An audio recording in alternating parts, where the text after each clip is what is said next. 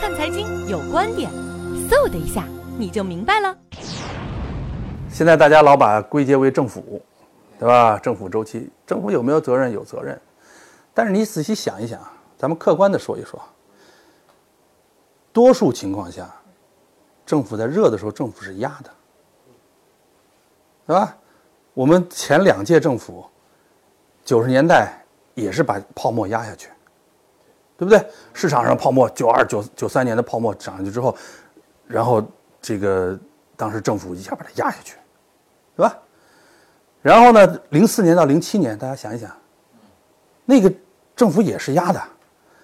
这个不让干，那不让干。你现在想想，在你心目中的宏观调控这个概念什么意思？宏观调控概念对大家来讲，很多人心目中就是不让干这个，不让干那个，就是压，就是压，房地产宏观调控就是压，对吧？限购啊叫宏观调控，这多数多数时间还是压的，它不是说是他把这拱起来的。当然，你说中中国有一个特点，就是中央政府跟地方政府的差别，啊，地方政府呢相对相对来讲，它不管宏观的。他他，我们说的政府这块说的是对宏观经济负责的，对宏观数据负责，对通货膨胀对什么的负责的这个政府叫做这这这叫做政府。那这个政府呢，在中国的概念叫中央政府，而地方政府呢，因为他对这个问题不负责任的，因此他他又有一定的经济权利，他配置一定资源，然后他呢就会利用这个就去啊做各种事情，而在这个问题上呢。中国政府其实也是认识到的，中国老在一放一放就一放就乱，一收就死啊，总那儿不断放放收收，其实也是这个周期性的变化，对吧？这个热的时候，中央政府，我们我们的很多政策其实都是限制地方政府的各种做法。然后现在有，我们现在叫地方融资平台，为什么有地方融资平台呢？是因为一九九三年通过了预算法，禁止政府地方政府借任何钱，因为上一轮九十年代初的那一轮的。那个经济过热，就是因为地方政府借钱借的借多了，那银行给地方政府乱乱乱乱发钱，结果导致了地方那银行的坏账，到后来就把它收了，不让他借钱，就要限制地方政府的投资这种冲动，啊，那么到了零九年呢，因为世界金融危机把这事儿给放了，我们搞刺激政策把这件事儿给放出去了，结果一下子一年涨了六万亿，所以说。你们现在你们老说这个当年的四万亿刺激政策，这次刺激政这次是确实政府刺激起来的，但是四万亿是小数，四万亿没多少，四万亿两年支出，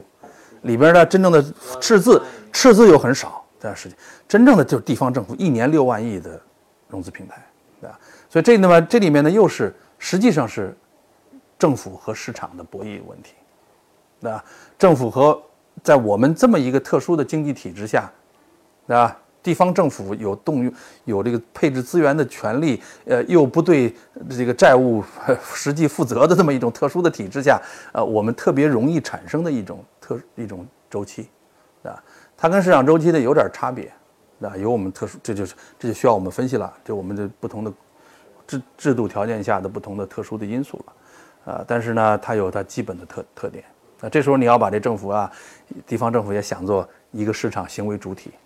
就我们这个特殊的行为主体，西方没有这一块儿，啊，我们呢有这一块儿。我们的市场上除了投资者啊、企业、呃个人之外，还有一个地方政府，啊，因此中央政府在搞宏观政策的时候，在宏观调控的时候，要思考这个问题，啊，要思考啊，还这个这么一个呃行为主体的呃作用的关系问题。因此，我们的这个宏观政策、宏观调控问题就就更复杂一点。严格说来，其实我们更复杂，比起比起西方那个一般的市场经济，我们更复杂一点。对，然后它主要是因为能够从银行能借钱。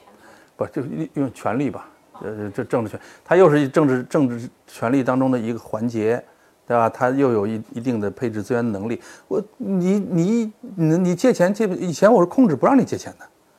对吧？你要制度设计好了，不让他借钱，他还是不，他还是扩张的余地还是比较小的。啊，那当然，你这个制度变成他可以借钱了，那那就是另外一种一种制度了，对吧？好，这个这个现实问题咱们不说了，咱们还是讲点理论问题吧。